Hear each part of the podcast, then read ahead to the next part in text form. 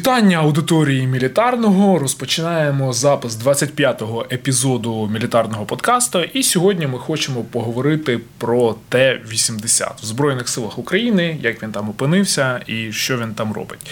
І сьогодні ми маємо в гостях не тільки Тараса Чмута, хоча він тут не в гостях, а як вдома. А ми покликали і Вадима Павловича.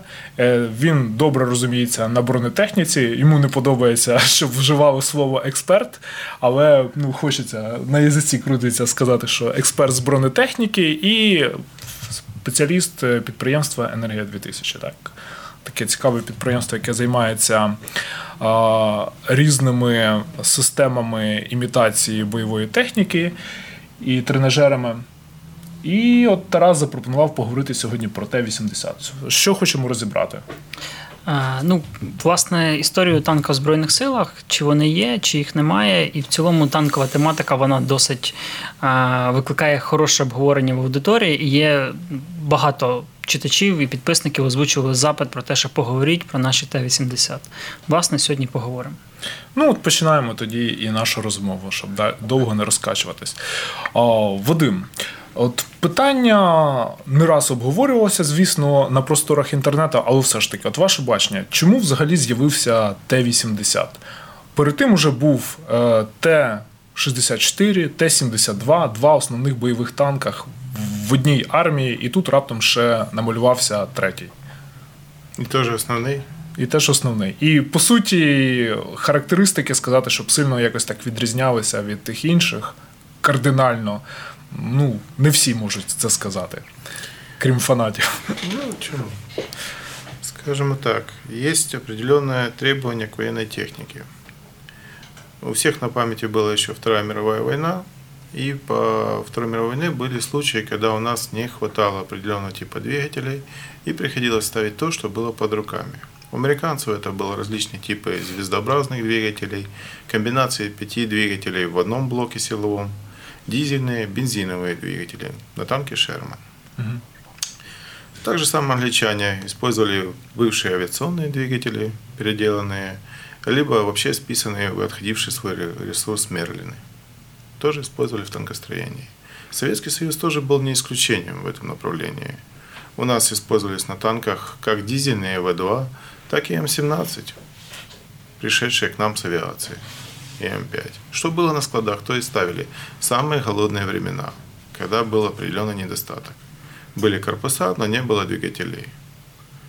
Поэтому это требование выходило еще из задач Центрального бронетанкового управления. Поэтому Морозов, когда разрабатывал танк Т шістдесят чотири, объект чотириста тридцять чотири, вот, он подразумевал, что на танке будут устанавливаться несколько типов силовой установки.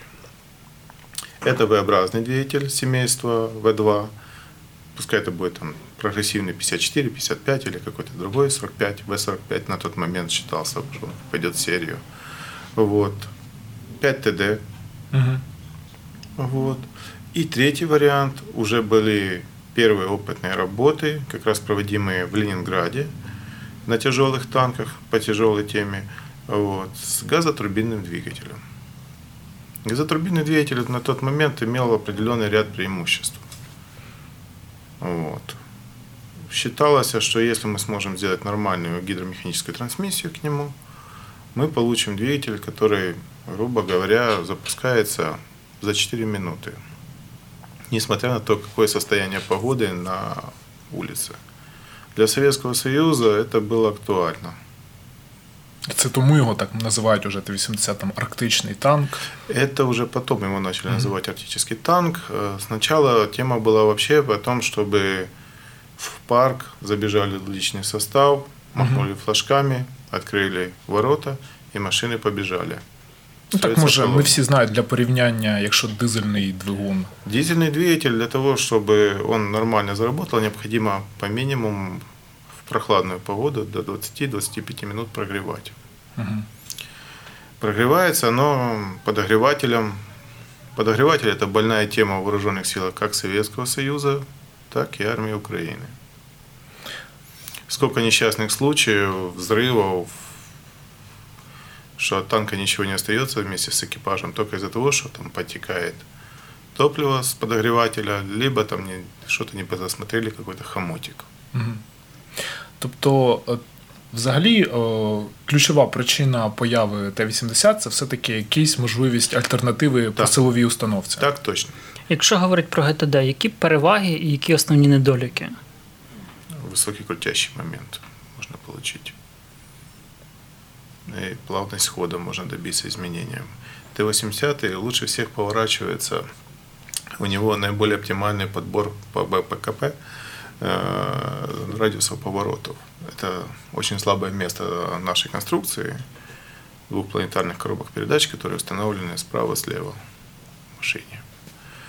У нас, мягко говоря, абсолютно неадекватные вторая и третья передачи, на которой мы осуществляем повороты, четвертая. И более-менее выравнивается скорость поворота и скорость заноса только на пятой передаче.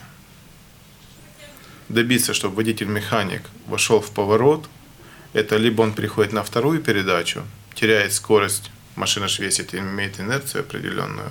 Это притормаживает всю колонну движения всего транспорта, чтобы он вписался в поворот.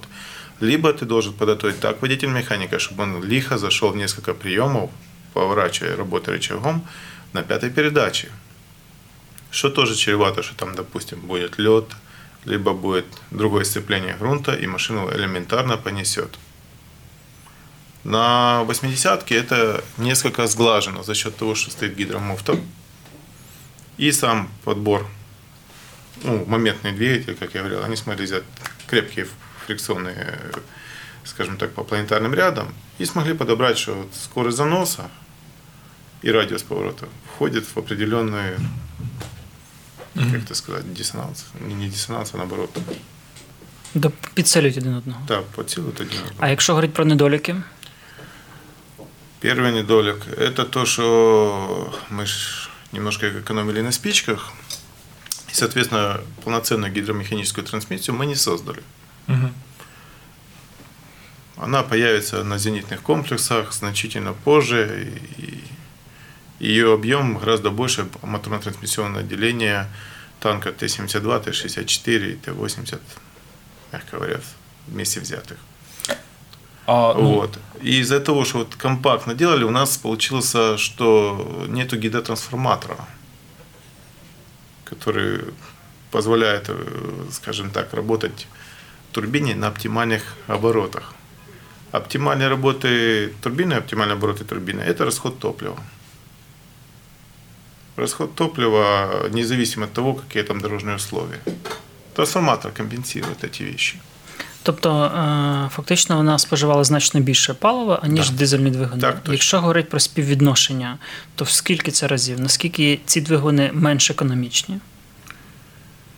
Якщо брати не, скажімо так, лабораторні условия, коли у тебе сидять капітани в качестве водителей-механіків, и они там зубы съели, и их там проинструктировали до слез, то расход доходил в три с половиной - пять раз выше, чем на обычный срочник на обычном дизельном танке.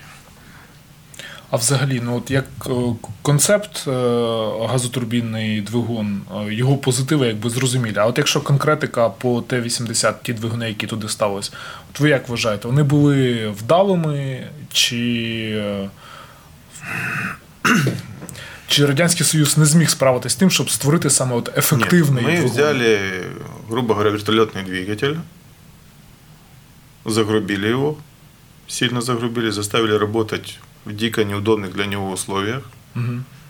Почему? Это пыль, которую поднимает танк, это неоптимальная температура воздуха входа, потому что, допустим, на американцах и используется подогрев воздуха до определенной плотности его. Очистка, это все объемы. У нас этих объемов не было.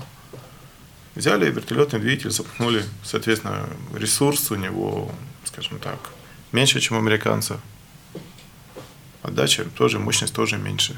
Тысяча, но там тысяча двести пятьдесят, которые сделали для Т-восемьдесят У. Одразу меньше там навіть тисячі було, да? Угу.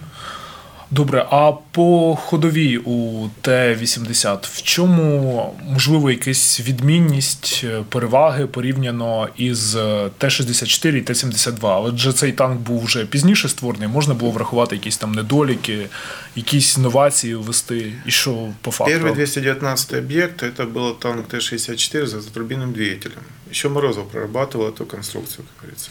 Угу. Порядка шестнадцати машин, которые были изготовлены двести девятнадцать эс бэ один, они имели ходовую часть от танка Т шестьдесят четыре. Испытания в различных, скажем так, на различных типах дорог выявили определенный недостаток подвески танка Т шестьдесят четыре. С той классической гусеницы, которая она использовалась. Металл по металлу, когда она выходила на бетонку, либо выходила на асфальт, давала такие нагрузки по вибрации, что экипаж, системы выходили из строя.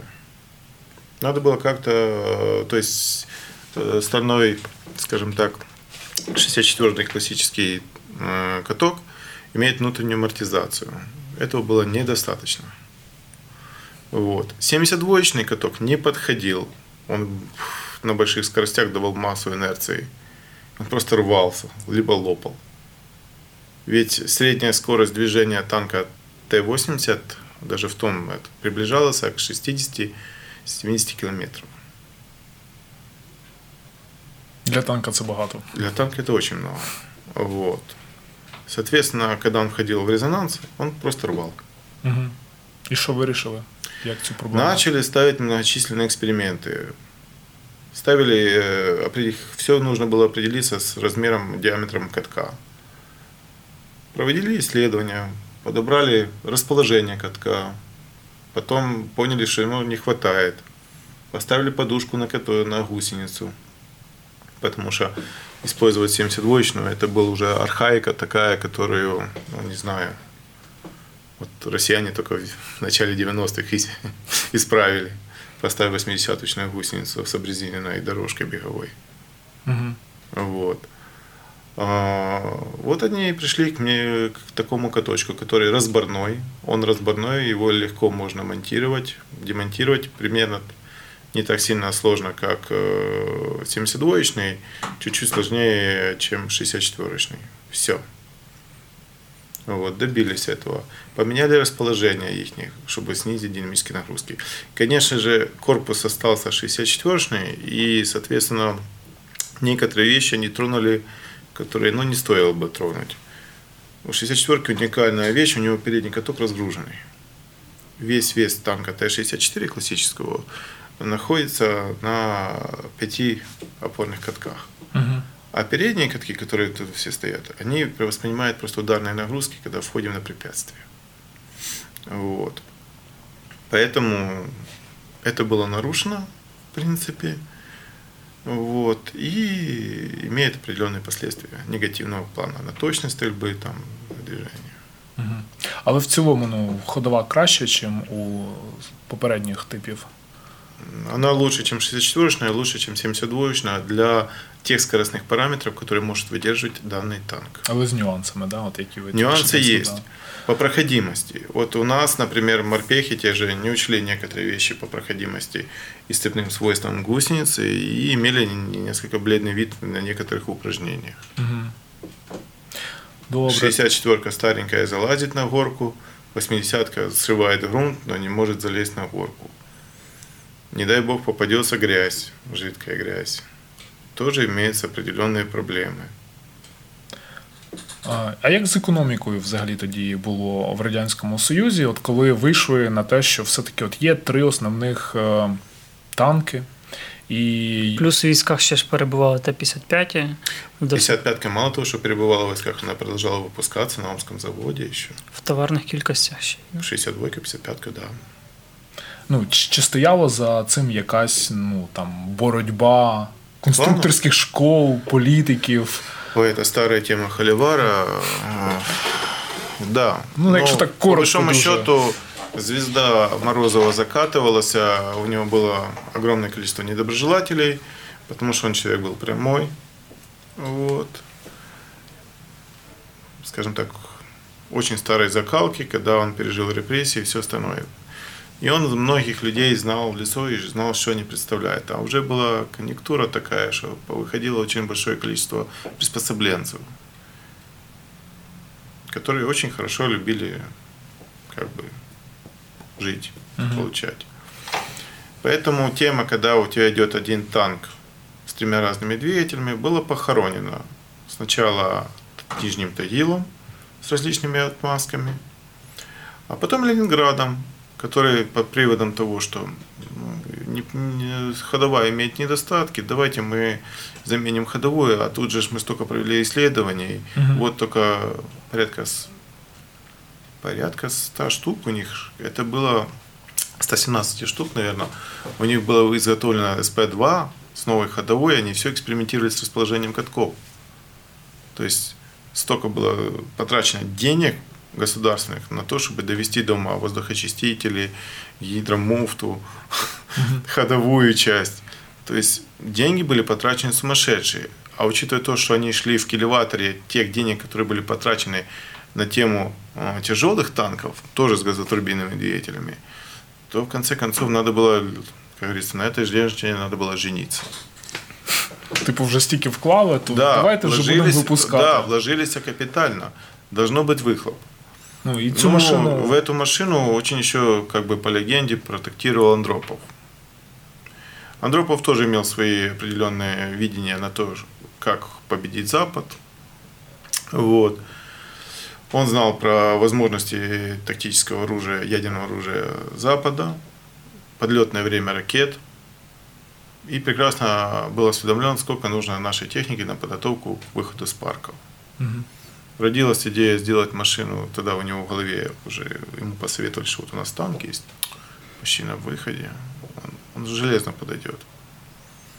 Ну, не сказали, сколько это будет стоить, ну, в принципе, говорили, сколько это будет стоить, но решили махнуть, для рывка хватит. Поэтому на этот рывок вот они и сделана машина.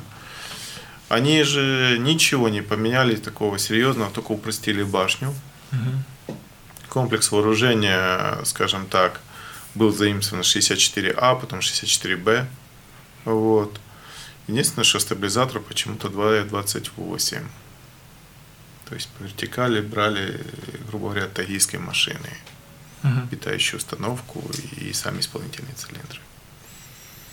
Вот. Это имеет и сейчас последствия для нас, потому что те машины, которые попали к нам, это такой достаточно серьезный зоопарк, в котором есть машины с стабилизаторами от тисяча дев'ятсот сімдесят восьмого года до тисяча дев'ятсот вісімдесят п'ятого года. Тобто, незважаючи на те, якого року машина, там можуть е- да. комплектуючі бути різних. різних. Да. И по паспорту он будет называться танк Т восемьдесят Б В, грубо говоря. А в середине может быть носорог с бульдогом. Ясно. Ну, о, так з того, що ми проговорили зараз, то ключова відмінність – це все-таки двигун і ходова. А от те, що допомагає танку виконувати його бойові завдання, внутрянка, да, скажімо так, там система управління вогнем, компоновка всередині всіх агрегатів. Тут були якісь інновації, там по захисту, можливо, які відрізняли від інших танків? Разве що в сторону упрощення, тому що танк получався вже немножко дорогой. Немножко? Немножко. Да. Эксплуатационный, просто по выпуску дорогой. Вот. Поэтому там убрали ЗПУ угу. в качестве удешевления, чтобы хоть как-то сбросить цену. Ввели некоторые элементы мобилизационного танка, это Т семьдесят два, там, по стабилизатору, что я сказал. Слава богу, не влазили в корзину и в МЗ, механизм заряжания. Угу. Він там від шістдесят четвертого, да? Он от шістдесят четвертого. Вот. Это они не меняли, и, в принципе, тут позитивный момент был в этом отношении, что не все они так сделали. Якщо порівнювати Т вісімдесят, наприклад, БВ або У з Т шістдесят чотири Б В, от які переваги, які недоліки, на вашу думку? Перевага – это запас мощности. То есть у тебя тысяча двести - тысяча сто лошадиных сил как минимум есть, против семисот ну ладно, шестьсот пятьдесят лошадиных сил, которые есть у нас на шестьдесят четвёрочке. А это от этого растет того, что ты можешь натворить с не совсем хорошего подготовленного водителя-механиком. Насколько ты сможешь поддерживать среднюю скорость в колонне, выдвижении, рассредоточении. Это очень важно. Потому что одно дело бой – это короткая стычка, а перед боем идет куча движений, маневров. Угу. И вот тут глупость, непоследовательность. Ты должен успеть, шестьдесят четвёртый, допустим, ты уже перегрел за счет того, что надо было постоянно дико опаздываешь, либо там что-то делаешь. Ты идешь на пределе, у тебя девятнадцать, меньше шестнадцать с половиной тонн лошадиных сил на тонну. А здесь ты имеешь добрих двадцять п'ять лошадиних сил. Це Тоб... серйозно. А якщо про недоліки? Недоліки. Методика вождения этой машины отличается от методики вождения Т-семьдесят два и Т-шестьдесят четыре. Что там не рассказывали товарищи? Складніше? Да. Тобто треба если більше ч... часу на підготовку екіпажу. Если человек экипажа. Имел неосторожность готовиться на шестьдесят четвёртом, либо на семьдесят второй машине, потом его садят на восьмидесятку, вроде бы рычаги те же самые, но там педальки там немножко mm-hmm. так куцевато выглядают, там две педали, ну как бы все хорошо, я говорю, но потом, когда он возьмет, не дай бог, он возьмет две, два рычага на себя, все. Что краще с нуля учить, да? Да. Надо пользоваться кнопкой подтормаживания. Как учить? Надо mm-hmm. научить этим вещам. То есть мы даже столкнулись с тем, что все танки, что получили десантники, они были убиты из-за чего? Из-за того, что водители-механики в том числе имели плохой уровень подготовки. Было мало людей, которые пришли учебку на Т-восемьдесят и имели хоть какую-то память по этой машине. А в Збройних силах до дві тисячі чотирнадцятого року десь вчили конкретно на Т-вісімдесят? Ушку нет. Ни Ушку, ни Б не учили. Киевская танковая, Киевский институт сухопутных войск э, не готовил специалистов, только ознакомительный процесс был, что там есть такой танк, вот он нас, его быстро сняли, неподъемный был по обычному вождению, их быстро сняли с вооружения, убрали с вождения со всех элементов. А, Вадим, а от, ну, як ви сказали вже, що не взлетіла ідея шістдесят четвірки з різними двигунами, натомість зворотній процес. Да. У Харкові почали випускати Т-вісімдесят, але з дизельним двигуном. От як ця історія а, з'явилася і чи вона була правильною? Ні, це був немножко сепаратизм в обратну сторону. Если брать уже по совести, mm-hmm. то разнарядка. У нас сменили генерального конструктора, Шомина поставили. Он выходит с Ленинградской школы. Он пришел не сам, он пришел со своим коллективом оттуда же, с Ленинграда. И, грубо говоря, начали определенные терки с морозовцами, которые были еще... Морозовцы же помнили, как у них, грубо говоря, украли машину и переделали под новую машину. А тут еще и навязали генерального сверху и заставили на... Ну, как заставили? Дали разнарядку Т-восемьдесят У освоить выпуск на... Харьковском заводе, газотурбинную. Uh-huh. То есть Харьковский завод должен был выпускать газотурбинную Т-восемьдесят У по изначальным планам. Этим перечеркивался ход, ну его гнобили давно, танк «Кедр». четыреста семьдесят шестой объект, который был задуман еще в тысяча девятьсот семьдесят шестом году. Да. Это как раз рік принятия на озброєння Т-вісімдесят. Так точно. Вот, когда на шістдесят четвёрку поставили дизельний шість Т Д. Те, що в планах у нас зараз, да? Да. Не пройшли да, п'ятдесят років. п'ятдесят лет, ну, мелочь какая-то. Вот. Он до восемьдесят второго года уже пришел до того, что там доработали его с таким размахом, что выполнять работы по четыреста семьдесят шестому объекту можно было на танкоремонтных заводах. То есть получать комплекты по двигателям и трансмиссионным передвижным МТО и осуществлять работу на сводах ремонта, капитального ремонта. То есть все шестьдесят четвёрки, по большому счету, можно было еще при Союзе начать переводить на шесть Т Д. Почему на шесть Т Д? Они добились очень хорошего ресурса, значительно выше, чем на газотурбинном двигателе. Вот, расход топлива тоже. Та же самая тяговооруженность практически. Вот. И у тебя уже выпущенные машины, ты только проводишь моторизацию, получаешь на виході машину практично з новими качествами. Тобто Потом... для Радянського Союзу Т-шістдесят чотири з двигуном шість Т Д це було оптимальне співвідношення по витрачених ресурсах так. до отриманого результату. Так, да. Отрималась машина з маневреними характеристиками, взагалі рухомими характеристиками не гірше Т-вісімдесят, але при цьому значно дешевша за рахунок як меншої експлуатаційної вартості, так і за рахунок того, що не створювалася нова машина, а модернізовувалась уже строєві. Так.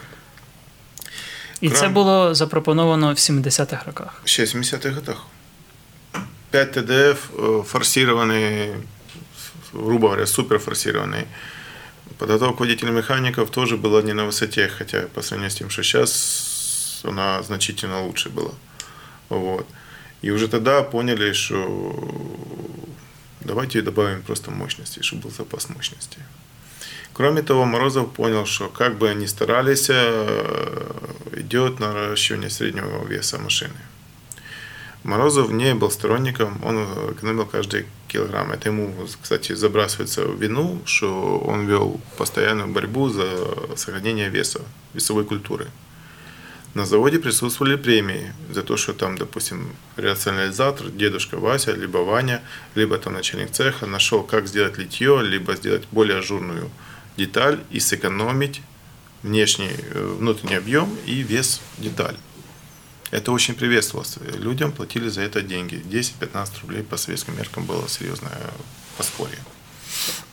Вот. И он всегда приветствовал эту инициативу. Машина росла в весе. На смену ни один объект, который предусматривался еще в семидесятых годах, семьдесят четвёртый, там ряд других объектов, не пошел по финансовым соображениям. Чехарда. Тут протаскивается Нижнетагильский семьдесят два, который тоже имеет определенные там недостатки. Их надо как-то устранять, жестко устранять. Разный тип, надо как-то объяснять, а тут еще, еще и более перспективный там предлагают. Как-то уже все стало печально в этом отношении. Вот. Ну и Ленинград же протаскивает газотурбинную машину с индексом Т-восемьдесят. Тоже серьезное поспорье. Все. Морозов делает вывод, что надо что-то делать с шестьдесят четвёртой. Вдобавок, он очень хорошо дружил с Нудельманом, с КБ Нудельмана, и сам еще Нудельман тогда еще жив был. И они тогда вертолетный боеприпас адаптировали для запуска аж на Кобрах, так называемый, uh-huh. сто двенадцатый комплекс. Вот. Они адаптировали, это дало еще дополнительный вес. То есть ничего не было снято с машины, добавились дополнительные блоки, которые сажали и так внутренний объем небольшой в шестьдесят четвёртом, вот, в башне, внутри башенки. И добавили вес. Пришли восьмидесятые годы, успешное применение динамической защиты в Израиле, в арабо-израильских войнах. Все, догоняем, ставим динамическую защиту. Это еще дополнительный вес. Провели, случайно нашли, грубо говоря, привезли с долины БК боеприпасы нового типа, сто пятимиллиметровой пушки. Стреляет по нашим танкам, пробивает лобовой лист. Неудача спеткала спортсмена. Надо что-то делать. Тема отражения. тридцатимиллиметровый лист наваривается на лобовой лист шестьдесят четвёртки, семьдесят двойки, восьмидесятки. Это опять же вес. Угу. То есть шло ред. И он посмотрел, что ну, мы технологически немножко проигрываем, надо будет расти вес. А по его расчетам, оптимальный вес должен быть не больше тридцати шести тонн. А стало сорок два, да? А уже сорок две тонны. Ничего кардинально в таком объеме нельзя сделать. Принимается решение уменьшить толщину в кормовом отсеке броневой детали, скажем так, сделать проточку, отклонить задний кормовой лист и разместить двигатель шесть Т Д с дополнительным воздухоочистителем и системой охлаждения. Потому что ну, лишний горшок, лишнее теплонапряжение. Правильно, надо как-то рассеять тепло. Это надо как-то разместить. Ну и масло дополнительно добавить. Это было решено. Попутно он, конечно же, еще разработал новую башню на четыреста семьдесят шестом. Она имела больше внутренний объем, потому что он уже ну, видел, как развивается ракетная техника, и, соответственно, принял решение, чтобы экипажу было более комфортно, потому что ну, реально тяжело, когда ты сажатый в внутреннем объеме танка сидишь. Вот. Но в Советском Союзе это не пошло, потому что активно шла работа по восьмидесятке. Когда пришла разнарядка выпускать Т восемьдесят У на заводе, они выпустили порядка триста пятьдесят машин газотурбинных. В Харькове? В Харькове. По-моему, так это было. Т восемьдесят У. С контактом один, уже с новой расширенной башней от четыреста семьдесят шестого объекта. Вот. С новым прицелом. От вони пішли. І як вони перейшли до Т-восемьдесят туди? Да все так же. Андропов как бы каюкнулся. Mm. Створились просто можу... умови, да? И ушли те люди, которые тянули эту машину. Mm-hmm. Экономика все больше и больше падала вниз. Вот. Было принято решение, надо как-то вот... И тут пришли, что вот у нас есть возможность сэкономить. Решили, что восьмидесятка будет выпускаться. Добавок уже как бы захват, отжатие Харькова произошло с помощью Ленинграда. То есть уже шла своеобразная унификация. То есть пришли к такому решению, что у нас остается Т-семьдесят два пока вот. И Т-восемьдесят У, УД. Ну, там разница в движках, но вот она как бы на случай. Унификация и косье, да. Хоть какая-то унификация есть. До этого ж ничего, никто не дружит. Болты с МТО шестьдесят четвёртого не подходят для семьдесят второго и не подходят для восьмидесятого. То есть закрыть люк, там разная номенклатура, разные резьбы. Окей. Okay. І от Т-вісімдесят У Д, він уже потім випускався і в незалежній Україні. Ми підходимо до пакистанського контракту, так? Mm-hmm. Ну, там маленький, буквально чуть-чуть маленькая ремарка. В восемьдесят девятом году сначала показали, там еще продолжалась борьба. Надо было все-таки как-то сокращать номенклатуру и весь зоопарк, который у нас был. И проводились очередные конкурсы на то, чтобы все-таки выпускался один основной боевой танк. То есть кого-то надо было дожать, грубо говоря, Нижний Тагил, для того, чтобы Ленинград... В этот момент Ленинград уже заканчивал, сворачивалось производство в Ленинграде и перенеслось в Омск. Uh-huh. Вот. Омск, Харьков и Тагил выпускал один тип танка. Вот.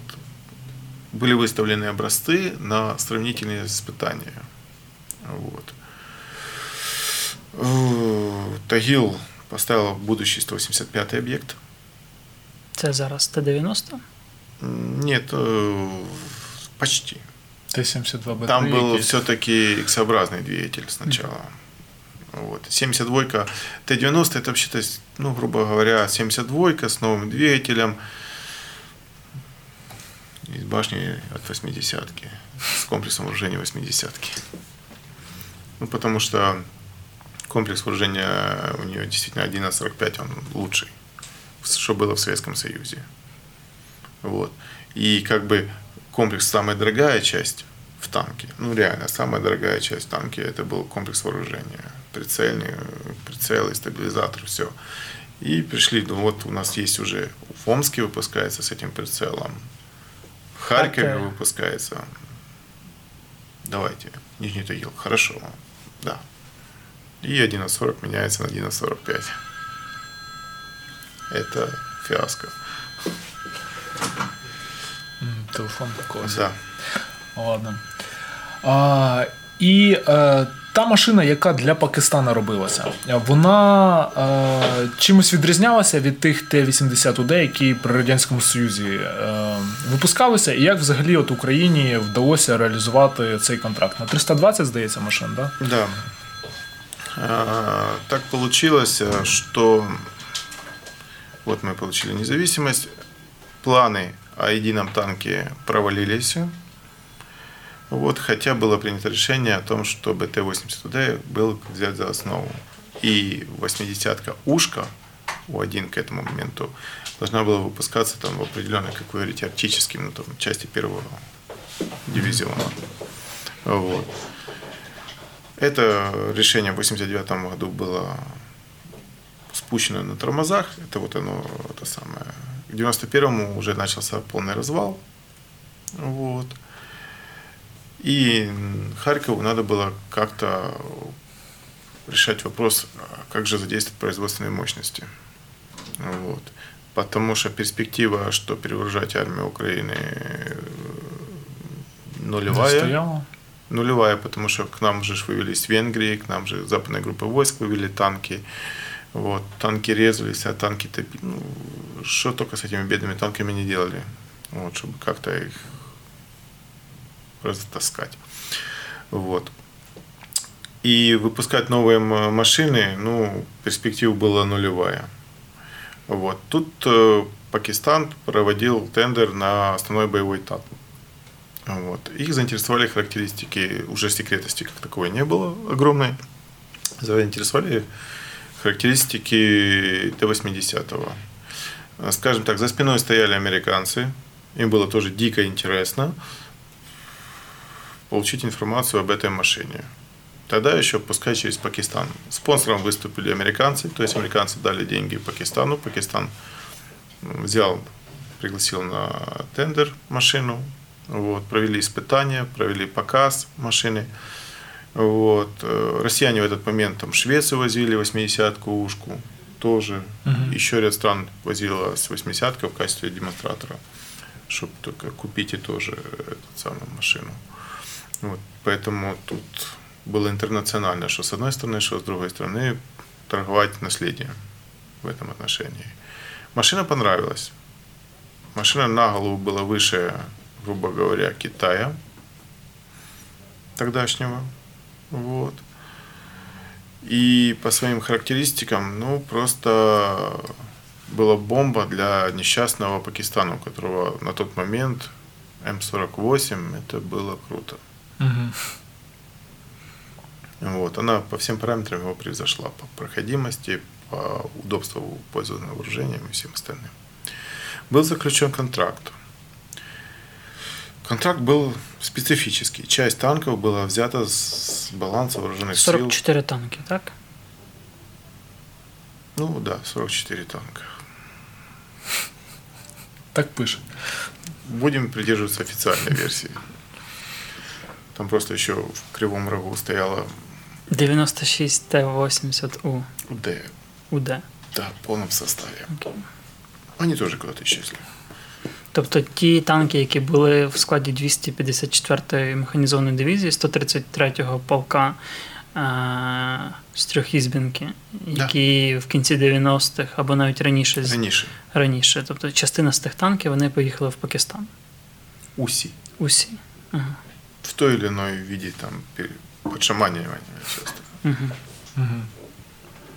Поэтому часть танков в пакистанском контракте идут с литыми башнями, часть идет с катаносварными башнями. Угу. Хотя тоже называется и то, и то Т восемьдесят У Д. А для українського танкобудування цей контракт ну, допоміг знайти якісь інновації там, і відпрацювати їх на тих танках, які робилися з нуля? Прежде всего, это освоение серийного выпуска катаносварной башни. Катаносварная башня начала с темы прорабатываться еще, опять же, возвращаемся в семьдесят шестой год, господи. В семьдесят шестом году для танка Т шестьдесят четыре было разработано несколько образцов катаносварных башен. Для чего?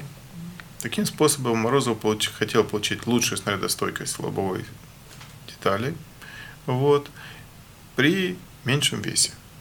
Он пытался и так еще добиться экономии веса. Угу. Вот. Тогда это понимание не нашло, ну и, скажем так, технологически мы не могли тогда делать такой прокат.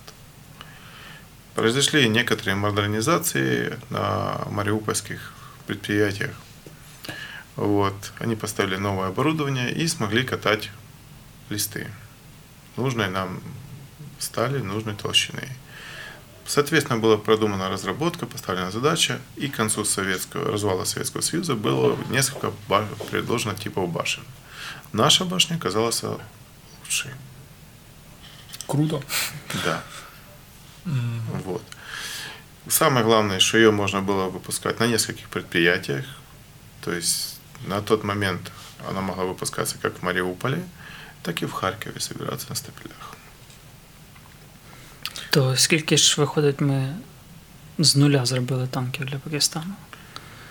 Якщо близько сотні ми взяли своїх і... То, виходить, сто п'ятдесят? сто п'ятдесят, ну, десь так. Я mm-hmm. так думаю. Це mm-hmm. строго так, предположительно. На скидку, да. Ну, тут різні цифри озвучують, тому, да. правда, навряд чи вже хтось когось дізнається. Але... Дізнається, там вони пронумеровані, і Харків строго знає, скільки машин, куди пішло і откуда вони заходили. Просто це вже немає такого принципового да, значення. Так, часть людей вже умерла, к сожалению, да, либо убіжала в другу страну.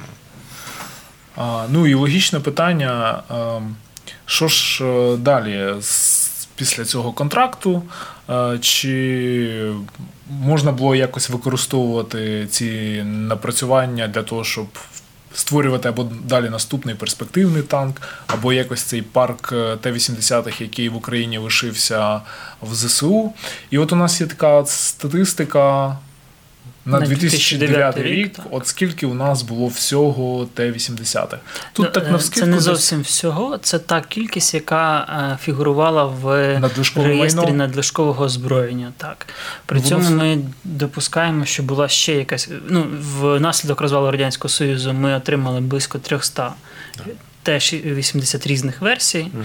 А, частина з них була в навчальних центрах, інститутах. Часть уничтожили, розрізали. Частина була от, ну, ми, утилізована. Да, утилізована, частина поїхала в Пакистан. І от на дві тисячі дев'ятий рік ми знайшли цифри по таких кількостях, які були... фігурували як надлишкові. Тоді воно десь і сходиться, якщо було там триста з чимось, а сто п'ятдесят поїхали на Пакистан, чуть-чуть то десь більше. сто п'ятдесят і лишається десь. А, і питання від нашої аудиторії а, логічне.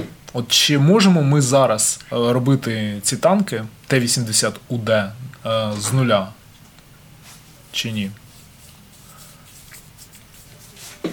Теоретично чи практично? Практично. Практично завжди цікавить.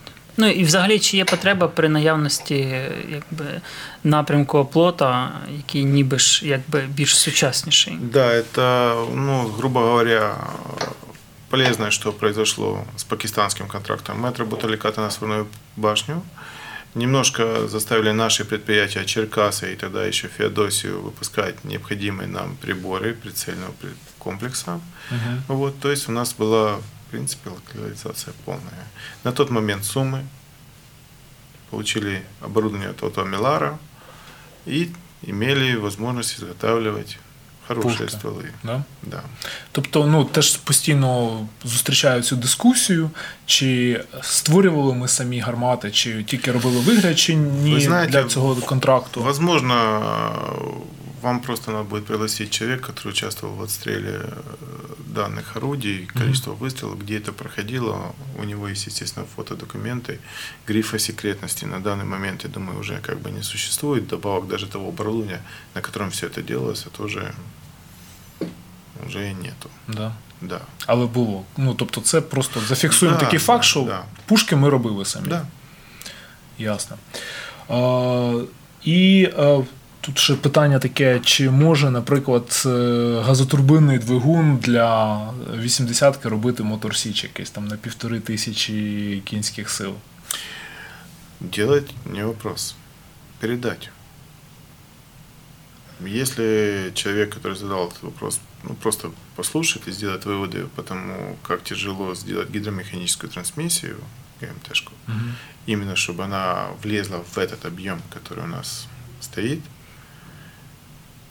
надо что-то сделать с оптимизацией работы газотурбинного двигателя. Потому что мотор Сич специализируется на авиационной тематике. Авиационная тематика очень сильно шагнула вперед в этом направлении. ГТД, который используется, допустим, теми же Абрамсами, это все-таки специализированный, уже специализированный двигатель. Уже не авиационный, а саме танковый газотурбинный. А уже танковый газотурбинный двигатель, работающий в строгом блоке. Там все, каждая деталь, каждая трубочка подчинена mm-hmm. этому решению. Ну і ключове питання – це все-таки необхідності цього. Якщо у нас вже тисяча п'ятсот йде... лошадей, да, ми не передадим цю мощність на той гусеничний двигатель, який стоїть на вісімдесятці. Якщо говорити про модернізацію вісімдесяток, які вже наявні, то їх не так багато, щоб розпочинати подібні роботи, а якщо говорити про перспективний танк, то, напевно, доцільніше його робити теж дизельним. И вот у нас после две тысячи... Да, да. Я просто предложу, почему восьмидесятка обернулась. Скажем так, так как мы не были готовы к боевым действиям, а слово совсем не были готовы к боевым действиям, соответственно, у нас ни вверху, ни в среднем звене не было понимания, как использовать танк. Ну, чтобы вы понимали, все время независимости Украины во всех академиях, во всех учебных заведениях толдычили одну заезженную фразу, что танки умерли, танки сдохли, ПТРК все решает, угу. то есть все, что ни на есть на поле боя, все нацелено против танка. Соответственно, это не жилец, и нечего обращать внимание на этот вид. Славнозвестный миф про танк живет три минуты на поле да, боя. Да. Танк да. живет три минуты на поле боя, это вот, ну не миф, это типа расчеты, математики и все остальное. Вот это они так считали. Ну, и, соответственно, ни тактики, ни командиров, ни, ни всего комплекса, который необходим для того, чтобы содержать эти пережитки прошлого, он как бы не поддерживался. Естественно, что спутников никто не делал. Ну, все же мыслили передовыми категориями. СОИ, все дела, спутники. Мы за всем смотрим, у нас все компьютеризировано. На самом деле ничего этого не было. Были войска в разной степени боевой готовности, там, которые не имели общего представления, что, как и куда бежать. Вот и все. И началось растаскивание танков, которые каким-то чудом еще не порезали или, грубо говоря, находились там, для парадов, для чего угодно. Начали растаскивать по всем направлениям. Надо на блокпост. Пехота не хочет находиться там сама. Давайте поставим туда танчик. Все, отлично, поставили танчик. Вот там еще какая-то проблема, надо туда еще загнать пару танчиков. Опять же загнали пару танчиков. В результате командир роты и зампотех, ну, даже первой танковой бригады, они имели смутное представление, где на восемьдесят шесть километров находится ихний танчик. Угу. А экипаж чувствовал себя довольно-таки сиротливо и страшновато, когда ты стоишь где-то там на одинокой дороге, блин, в Луганской области. Выделяешься своим профилем. Да, и так, легко говоря, подсвечиваешь. При том, что все рассказали, что ну, три минуты и тебе все, тебя ж нету. Mm-hmm. Да. Поэтому, начиная со Славянска, начинаются различные моменты. Оказывается, что одного попадания переживаем, смотря куда попали. Страшнее это то, что у тебя не заправленный бак ППО. Это, оказывается, страшнее, чем просто попадание в лобовую скулу. Або зв'язку немає, да? Или нету связи. Опять же, это, оказывается, еще страшнее по сравнению с тем, что в тебя попало несколько выстрелов. Угу. Когда человек даже бортом смог, грубо говоря, прикрыть вывод отделения раненых из-под огня, подставив свой борт, с полностью потом оборванными этими самыми, то что говорить про все остальное? Оказывается, що не всі гранати з РПГ взриваються теж. Тобто ми ніби після дві тисячі чотирнадцятого року цю тактику застосування танків ніби як перевинаходили. Взагалі, не тільки ми. Скажімо так, всі, хто наблюдав за цим конфліктом, вони були слегка удивлені, а що, ще так можна було? Угу. Вот так вот бездарно використовувати танки, вони ще якимось чудом залишилися. Але при цьому у нас відбулося розширення Збройних сил. Ми повернули Т-сімдесят два, про які ми да. ще на окремому подкасті поговоримо. Зараз вони всі закумульовані в АК «Захід». І, і повернули Т-вісімдесят, ББВ в морську піхоту і в ДШВ. Да, я так розумію, що ну, от зараз нам легше всього розсудити о том, наскільки це було цілесообразно робити в тих условиях. Ну, чесно. Я был противником этого, где мог, там кричал, что не надо, не стоит этого делать. В смысле, вводить еще два типа танков? Не души? Просто вводить, а вводить это отдельная проблема. У нас не было специалистов. Вот реально. Да, на заводе был определенный моб-запас двигателей. Мы могли поднять на крыло определенное количество танков Т восемьдесят Б. Угу. Да, там были комплекты батальонные ЗИПа, группового ЗИПа. Это большое поспорье, это их не разворовали, потому что машина была не ходовая, и, соответственно, они были в наличии. Это был плюс. Минус. Специалистов зампотехов на восьмидесятку готовили только в Омске. Киев не перенял это дело. В войсках мы их не эксплуатировали массово. Наработанной какой-то школой, даже какой-то базой тоже не имели. То есть то, что на заводі там в Харкові були спеціалісти, вони передавали це якось у війська? Да, и все. Надо как-то готовить специалиста. Танк это не сели и поехали. Танк перед тем, как сели и поехали, это обслужи, заправь, угу. проверь, что у тебя все, все регулировки на месте. После этого, возможно, поедем. Но не факт. І Укроборонпром заявляв про те, що відбулося освоєння модернізації Т вісімдесят Б В, зокрема на Львівському заводі. Що взагалі являє собою? В першу чергу це... на Харківському, а потім да, директор потім... Львівського озвучував, якщо не помиляюсь, це минулий рік був, про те, що вони освоюють ремонт, ну і відповідно модернізацію теж Т вісімдесят.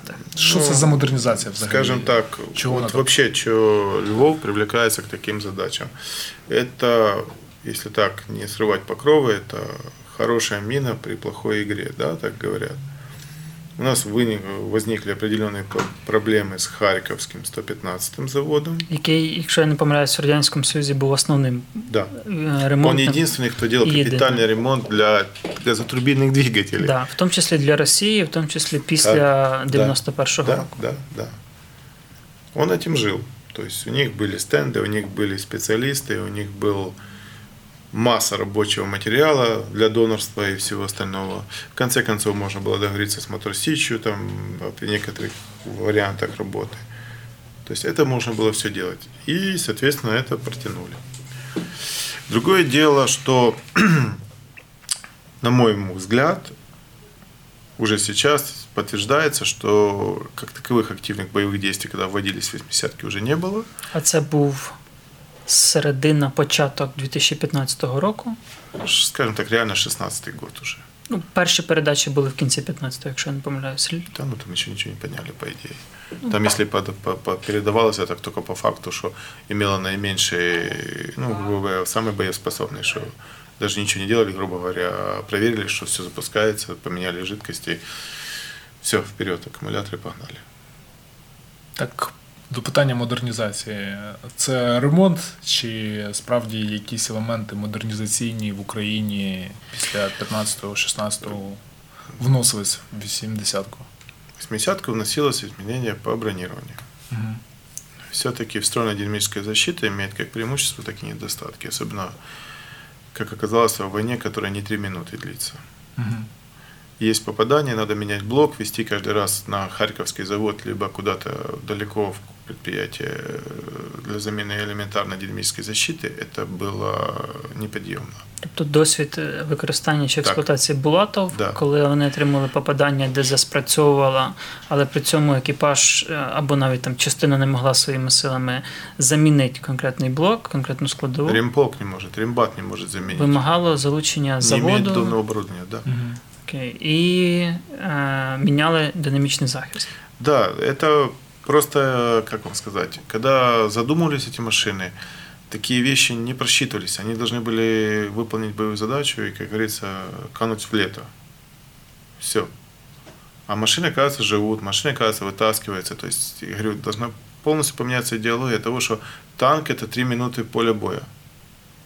Если использовать его втупую, да, может быть и так. Uh-huh. Но если хоть немножко использовать с умом, то оказывается, вот они, я знаю просто примеры, что у нас в вооруженных силах есть ряд образцов, которые не проходили капитальный ремонт, ни разу не заходили на завод с две тысячи четырнадцатого года. И активно эксплуатируется. Да. И вытримывали попадания. Выдерживали попадания. Слава богу, там не очень серьезно. Побеждали другие машины. Там, чтобы вам так Калибр уже сто тридцять міліметрів в некоторых пушках розстріляний. Угу. Можна нові снаряди вже купляти, німецькі. Точить. Індивідуальна підгонка для кожного танка. Это есть такое в войсках. Угу. Потому что, допустим, сдать машину определенная процедура, которую ну, не в состоянии сделать, потому что есть план. Угу. Вот. Почему по восьмидесяткам я не согласен, что это, ну, вау, совсем все хорошо. Да, там меняется термическая защита, там меняется средства связи, это прекрасно. Если повезло, поменяли ночник на Трименовский. Это вообще суперово. Тепловізійний приціл? Тепловізійний приціл поставили ночник. Тобто фактично ми можемо говорити, що це версія, яка відповідає так званому Т шістдесят чотири зразка сімнадцятого року. Вона вже, так. Тобто там заміна радіостанції, заміна динамічного захисту, заміна е- засобів спостереження ночник, ну фактично ночник третього покоління і тепловізійний приціл. Ну ні, третього покоління, це, мабуть, ПНВ. ПНВ там, ну, це ЮАР поділить на ПНВ. И там характеристики не тепловізійної матриці, болометра. Я про засоби спостереження, а не прицілювання. А засоби спостереження там, по-моєму, не міняли. Ага, окей. Ну і оризоновська навігація. Да. Кстати, вообще, по большому счету, если еще личный состав будет обучен этому пользованию, это бомба. Потому что, скажем так, огромное количество потерь, большое количество потерь у нас пришло из-за того, что заїжджали на чужую, терялись, не туди виходили, не на ті блокпости виходили. Через відсутність навігації та зв'язку. Навігації і зв'язку. При цьому важливо, що ті танки, які йшли в ДШВ, е- так як ДШВ користується основним засобом зв'язку Харріс, вони отримували американські станції Харріс, але не в форматі внутрішнього зв'язку, а просто її туди долаштовували, і командир танку умовно по трубці міг виходити на інший Харріс в інших танках або в інших підрозділах ДШВ. Тобто саму радіостанцію не інтегрували в систему зв'язку танку повністю. Да. Власне, що із за Селсаном, якщо я не помиляюсь, фактично вийшло теж. А Селсан там своя проблема, она связана, как на мой взгляд, это вся проблема с радиостанциями, это система электропитания наших танков. Угу. У нас оно напряжение в середине борт-сети пляшет, так традиционно. И советские танки делали все с запасом, причем этот запас достаточно серьезный по всем ТТХ. Ни один, скажем так, западный образец не может делать тройное резервирование и не предусмотреть, что у него интегральная микросхема выживет после того, что там взамен двадцять чотири вольт пойдет сто п'ятдесят дев'ять вольт. Ну, це окрема ще тема подкасту да. про засоби зв'язку і як так вийшло, що Добре, у нас багато. Давайте не провалюватись. Вот. Вот и все. Поэтому, ну, заменили, заменили. А в ВДВ получили, ну, это, я считаю, все-таки ошибка. Ще дійдемо до цього. Тут от питання, в принципі, пов'я... пригукується з тим, що вже Вадим казав. От смисл зводиться до того, а чи є взагалі сенс возитися з вісімдесятками зараз з огляду на ну, бачення того, як мають розвиватися механізовані там і танкові війська найближчим часом, що робить, що у нас в дозі і що підприємство взагалі харківські думають робити шістдесят чотирками з оплотом. Тему краб в очередной раз реанимировали. Mm-hmm. Вот. Даже обещают, что будет шість Т Д ставить на нее. Вы показывали, по-моему, там еще кто-то показывал, что вот сто пятнадцатый завод работает потому, что вместе с ЗИМом они работают на теме модернизации танка Т шістдесят чотири. То есть, наконец-то оснащают двигателем шість Т Д его. Вот. Тобто реализуем тему кедра сімдесятих років. Да. Хотя бы в плане подвижности, в варианте хоть как-то потянуть всю эту красоту на себе.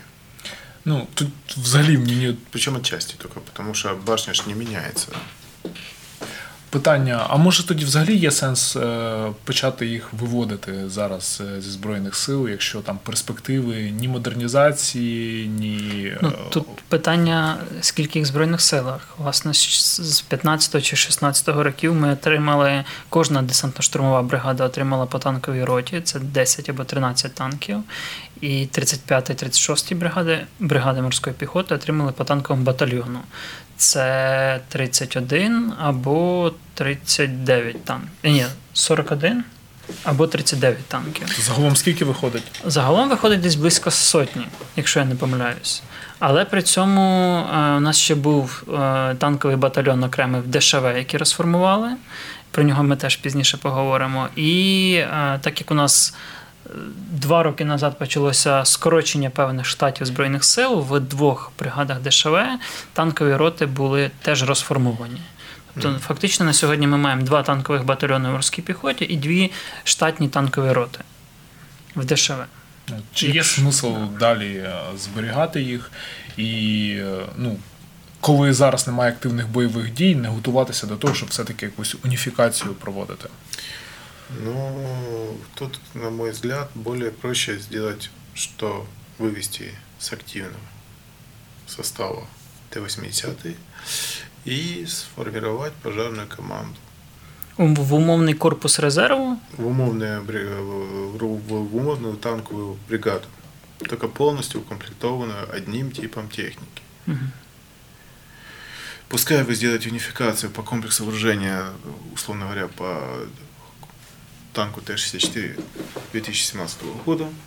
Вот. Защиту поставите ту же самую, тоже по этой же самой теме.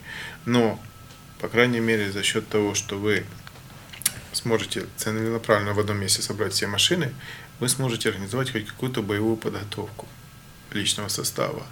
Хоть как-то сможете добиться одного подхода к тому, как обслуживать технику, как следить за этими машинами, как их применять в конце концов, потому что машина имеет определенные уникальные возможности. Угу. И если у вас стоит что-то в резерве, то гораздо интереснее, наверное, эту машину использовать, чтобы перебрасывать по нужному направлению угрожающие, чем гонять там машины, условно говоря, Т-шістдесят чотири. Тобто, фактично, ми знову повертаємося до проблеми кадрів і тактики застосування так, того точно. Чи іншого типу озброєння. Що время, коли ми розбазарювалися по кожному блокпосту і ставили по одному танчику, должно пройти мимо. Либо ми учимо личний состав пользоваться без танків від начала до кінця, а не пытаться с помощью танка, вот как в данном случае, имитировать из себя бойца, блин, невидимого фронта. Дело в том, что так вот хорошо в учениях, но очень абсолютно некомфортно, когда летит в свою сторону. Я молчу про то, что состояние стресса, что ты куда-то попадешь. Так. І питання, чи взагалі застосовувалися Т-вісімдесят в бойових діях? Зараз, може, ти більше знаєш.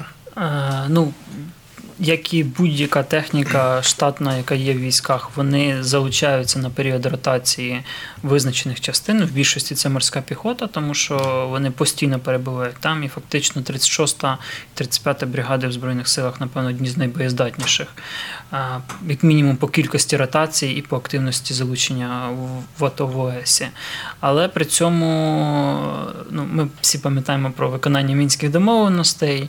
І танки є, вони, наприклад, наш батальйон, за ним був закріплена окрема танкова рота, яка знаходилася у відповідному визначеному районі роззосередження, в тилу, на визначених там з ОБСЄ позиціях, ну, точніше, відстанях, але при цьому був план їхньої, там, за скільки годин вони висуваються на відповідні рубежі, і, і, яка їхня роль в випадку оборони або наступу, це все було, ну, скомуніковано, були контакти, якимсь чином налагоджений мобільний зв'язок з командиром відповідної роти, таким чином, щоб при потребі ця рота могла діяти в смузі оборони батальйону. А от по тактиці, Вадим, щось можна сказати, застосування вісімдесяток, якщо вони були? Чи... Ну, нічим. В даному випадку вісімдесятка не відрізнялася від стандартного танка Т-шістдесят чотири або Т-сімдесят два. Все проходили стрельбу закрытых огневых позиций, все в случае чего выступали в качестве резерва, горячего резерва. Все. В активной фазе танк на танк, либо в обход какого-то опорника, такого я не знаю. Ну так, просто в принципі, коли їх почали вводити в ЗСУ, навіть не було таких умов, щоб вони могли проявити щоб їх свої... Щоб можна було як-то використовувати в даному направленні. Uh, да. Ну і от ми підходимо до питання теж від аудиторії по, про танковий батальйон. Uh, чому його розформували? Що за історія така? Чому? Ні, ну розпространяти слухи не стоїть. Я считаю, что просто по своим возможностям и комплектации он, мягко говоря, не соответствовал необходимым требованиям боевого подразделения. Сам батальон? Сам батальон. Ну, подбери людей, сделай все. Ну, ну в ДШВ ніколи не було танків у нас і введення окремих рот. Командири теж, вони пам'ятали, що вот в четырнадцатом-пятнадцатом, когда они получали танк из первой танковой бригады, либо там имели семнадцатой танковой бригады, имели опыт совместных действий. Да, устойчивость пехоты в разы выше, все понятно, но вот как организовать боевую подготовку, сколько потратить, где размещать танки, это надо свой учебный центр иметь, либо договариваться с центральным бронетанковым управлением, это же битва войск, у нас же гусеня не товарищ. Это везде такая проблема. Угу. Вот. Те же тренажеры, надо же к Десна. Десна не готовит, у нее нету ни одного восьмидесятки, чтобы она это самое. Привлекать, привлекать сто пятнадцатый завод тоже это коммерческое, ну как коммерческое, это Укрбранпром, это тоже определенные деньги, наверное, стоит. Не всегда будет эта самая помощь. І, ну, так уже завершуючи нашу розмову, питання по тому, наскільки Т-вісімдесят чотири от відрізняється від Т-вісімдесят У Д, чи це новий танк, чи це якась просто модернізація, чи в нього основні якісь там компоненти, наскільки вони уніфіковані. Ну, той оплот перший, да, який пройшов там парадом по Хрещатику в дві тисячі першому, да, році. Так. Коли десять штук їх купили, потім назад. Чи, чи не купили, позичили? Позичили. Да. Частково купили. Все машины, которые участвовали в параде, которые, условно говоря, попали в вооруженные силы Украины, они в той или иной мере уникальны. То есть ни одной одинаковой машины там нету. Угу. По большому счету, это опытные машины, на которых КБ шло к оплоту М. Все. А наскільки можна вважати ці машини розвитком Т-вісімдесятого? Прямі наслідники. Тобто, коли ми повертаємося до питання відновлення виробництва Т-вісімдесят, ми переходимо до того, що у нас вже є замінник фактичний, який вибрав найкращі сторони і в якійсь мірі компенсував недоліки. Так. Відповідно, вертатися до виробництва вісімдесятки, ну, фактично безглуздо. Безглуздо. А є сенс виробляти взагалі, ну це вже трохи залазимо, виробляти, в принципі, оплоти в найближчій перспективі для переозброєння української армії, чи все-таки краще зосередитися на тому, щоб ремоторизацію провести, модернізацію і далі використовувати шістдесят чотири-ки? Звісно, що постійно тягнуть машини, які випускалися, корпуса некоторих машин випускалися в тисяча дев'ятсот сімдесят шестому году. В тысяча девятьсот семьдесят восьмом году мы постоянно не можем. Есть какие-то ограничения и пределы всему этому делу. Вот. Да, хотелось бы, чтобы у нас было унифицированное моторно-трансмиссионное отделение, башня, вот, прицельные приспособления, динамическая защита. Все бы это, это хотелось бы. Но на это нужны определенные деньги. Это быстрая возможность, грубо говоря, поставить в строй должное количество танков, достаточно большое количество танков. Потому что для этих целей можно задействовать предприятия Харьковского, Киевского пока еще завода и Львовского завода. То есть под управлением, допустим, того же ЗИМа. Так поступили россияне. Они по опыту боев две тысячи четырнадцатого года сделали тоже определенные выводы. Они сделали ставку на Т-семьдесят два Б три. Але при цьому вони продовжують модернізовувати і Т-вісімдесят до Боже так званого Б В М. Да, от недавно буквально поставки там були. Чергова да, но була поставка, но коли ви посмотрите на последний біатлон, то попадали почему-то Т-семьдесят два. Наверное, тоже какие-то проблемы с подготовкой личного состава. Можливо, да. И техники. Провал. Вот и все. То есть они сделали вывод, что вот лучше синица в руке, чем журавль в небі. Тобто ви схиляєтесь десь теж до, до того, що потрібно розвивати або вижимати максимум з Т-шістдесят чотири найближчі роки, а потім переходити на перспективний танк наступного покоління. Наступне покоління, воно должно бути. вісімдесят чотири-ка, возможно, ну как, если у нас будет единая башня, единый двигатель, единое моторно-трансмиссионное отделение, то, пожалуйста, почему бы нет? У нас та же самая, как я сказал, набор сто штук, который у нас есть сейчас, восьмидесяток, это потенциально можно будет с определенными затратами довести их до определенного уровня восьмидесятки. восемьдесят четвёртки. Оплата, в смысле. Да. Угу. Со временем. Все зависит от того, насколько готовы. Ну, але готовності немає. Судячи з того, що ми бачимо за сім років, да. То... Проблема в том, что, по большому счету, где башни? Башни не делаются штучно, потому что для башни нужен определенный тип металла, определенная плавка металла, технологический процесс.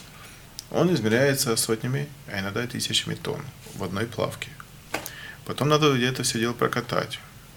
А денег выделено в рамках года финансирования на ремонт тридцать-сорок танков. Поэтому что-то требовать от Центрального бронетанкового управления по поводу того, что почему нет оплота, ну как-то смешно. Им бы обеспечить хотя бы ремонт. Потому что большинство этих машин, оно прошло ремонт по состоянию. То есть они не капиталь, даже не капитально ремонтировались. Они просто проходили ремонт. Вот есть проводка целая, хорошо. Двигатель там, может быть, обратим внимание на двигатель, на трансмиссию. Посмотрим, что там торсионы не лопнувшие были. Вот такое вещи, что визуально. Замена проводки, никто не проводил проводку. Замена элементов стабилизатора тоже никто не проводил. По большому счету, если привести к единому знаменателю и заменить те же двадцать шестой стабилизатор, двадцать восьмой стабилизатор двух типов, двадцать третий стабилизатор на некоторых машинах стоит, сорок пятый стабилизатор, к единому какому-то знаменателю, который выпускается целиком и полностью на предприятиях Украины, это уже подвиг. Тобто є куди рухатися, але да. Руху поки немає. Руху нет. Тут у нас кожен тягне к себе. Ну, так, якщо резюмувати, то в мене от таке от враження от склалось, що типу Т-вісімдесят прикольний девайс, але зараз він для Збройних сил дуже часто ніби як якась навіть проблема. І перспективи, що з ним далі робити, немає. Використовуємо його, забиваємо гвозді мікроскопом. Так, да, от іменно забиваємо гвозді мікроскопом. Чому? Возвращаемся к истокам. Для чего его задумывали при Андропове и протаскивали при Андропове? Для рывка.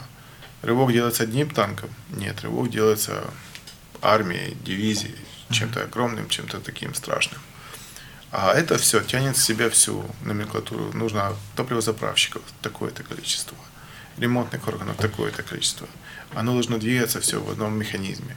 А если вы распыляете по десять, по пять машин, тем людям, которые ничего тяжелее автомата, грубо говоря, им нельзя с собой взять было.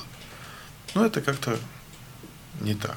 Ну, народилась цікава ідея, да, що зібрати їх всі в одному місці і створити якусь таку бригаду, резерву, прориву. Назовіть її бригадою пожежної бригади, mm-hmm. пожежників. Быстро приїхали на нужном направлении, потушили. Все. По крайней мере, это было бы немножко рациональнее, потому что хоть какой-то учет, контроль за этими машинами. А так возвращаемся к тому, какая машина у того несчастного командира роты ВДВ, имеет ли он электрика, который сможет зарядить аккумуляторы.